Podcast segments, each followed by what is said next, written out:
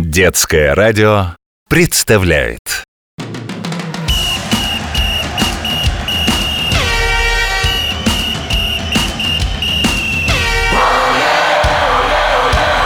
Спортивная программа.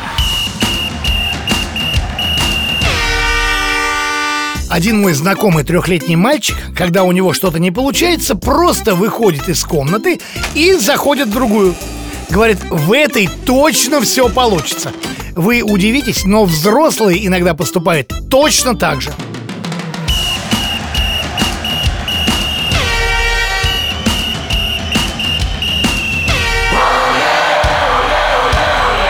Спортивная программа.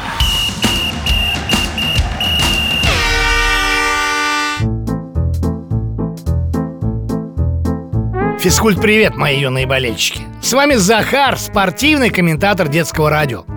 Эту историю наверняка помнят ваши прабабушки и особенно прадедушки. Нет, Ален, случилось это не в первобытную эпоху И не о соревнованиях в беге за мамонтами я буду сейчас рассказывать в середине прошлого века в маленьком горном итальянском городке Кортино дампеццо проходили Олимпийские игры. И в этих играх впервые приняли участие наши хоккеисты. Мы выиграли все матчи. Оставалось победить в последней игре, чтобы стать олимпийскими чемпионами. Ну а соперниками стали знаменитые канадцы. Настроены они были решительно и вели себя крайне вызывающе. Перед выходом на лед били клюшками по дверям советской раздевалки. «Да мы этих выскочек», — говорили канадцы. «До одной левой, ну или правой, не знаю чем» В общем, пугали. Чтобы быть еще страшнее, нарисовали на лицах боевую раскраску индейцев. Сборная Канады тогда была самой сильной командой мира. Пять раз кленовые листья побеждали в Олимпиадах И победу отдавать совершенно не планировали Что, Маш, почему кленовые? Ну, кленовый лист — это символ Канады Поэтому канадскую команду еще называют «кленовые листья». Так вот, тренер Кленовых Бобби Бауэр говорил игрокам, которые выходили на поле. Only forward, fight them, don't give a break to those Russians. Только вперед, только борьба, никакой передышки этим русским. Судья свистнул, вот так. Игра началась. Канадцы сразу помчались в атаку. Бросок. Еще бросок. 10 бросков за первый период отразил наш вратарь Николай Пучков. Итак, первая треть матча завершена. И счет 0-0. Во втором периоде сборная Канады продолжала наступать. Буквально нападали канадцы на наших хоккеистов. Но наши, знаете, тоже были не лыком шиты. Не лыком шиты, Петя, означает не так уж и просты. В общем, наши тоже пошли в атаку. Компьютеров и планшетов тогда не было, интернета тем более, да и телевизоры были большой редкостью. Все слушали радио, ну, прям как вы сейчас.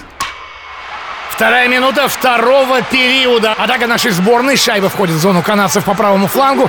Пас налево Всеволоду Боброву. Он в одно касание переводит в центр Виктору Шувалову. Тот на левый край Юрию Крылову. Бросок. И гол! Шайба в воротах!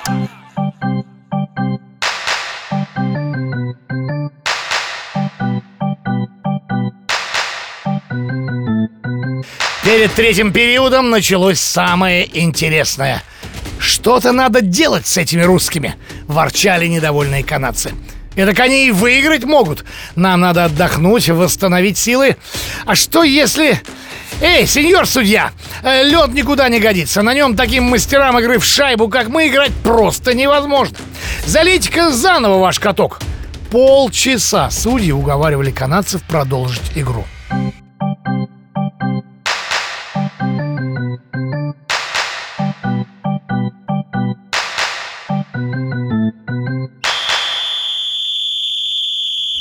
Итак, середина третьего периода. Сологубов переводит шайбу в среднюю зону Боброву. Тот отдает пас вперед на Валентину Кузина. Тот входит в зону канадцев. Мощный бросок. Гол! Вся страна ликовала. Тогда впервые появился знаменитый клич восторга. Наши туристы, что смотрели игру на стадионе, начали скандировать «Молодцы! Молодцы!»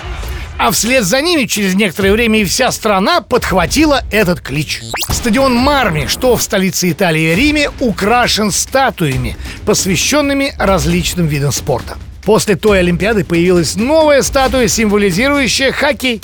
А слепили ее с вратаря нашей олимпийской сборной Николая Пучкова. Это был первый, но далеко не последний успех наших хоккеистов на Олимпиадах. Нынешние мальчишки тоже мечтают о громких победах. И они, победы, обязательно будут. Надо только упорно тренироваться. Можно на уличных катках, а можно и в физкультурно-оздоровительных комплексах, которые по всей стране строит компания «Газпром».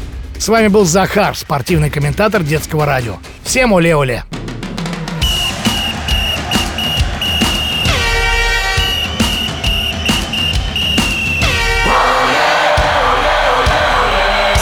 Спортивная программа.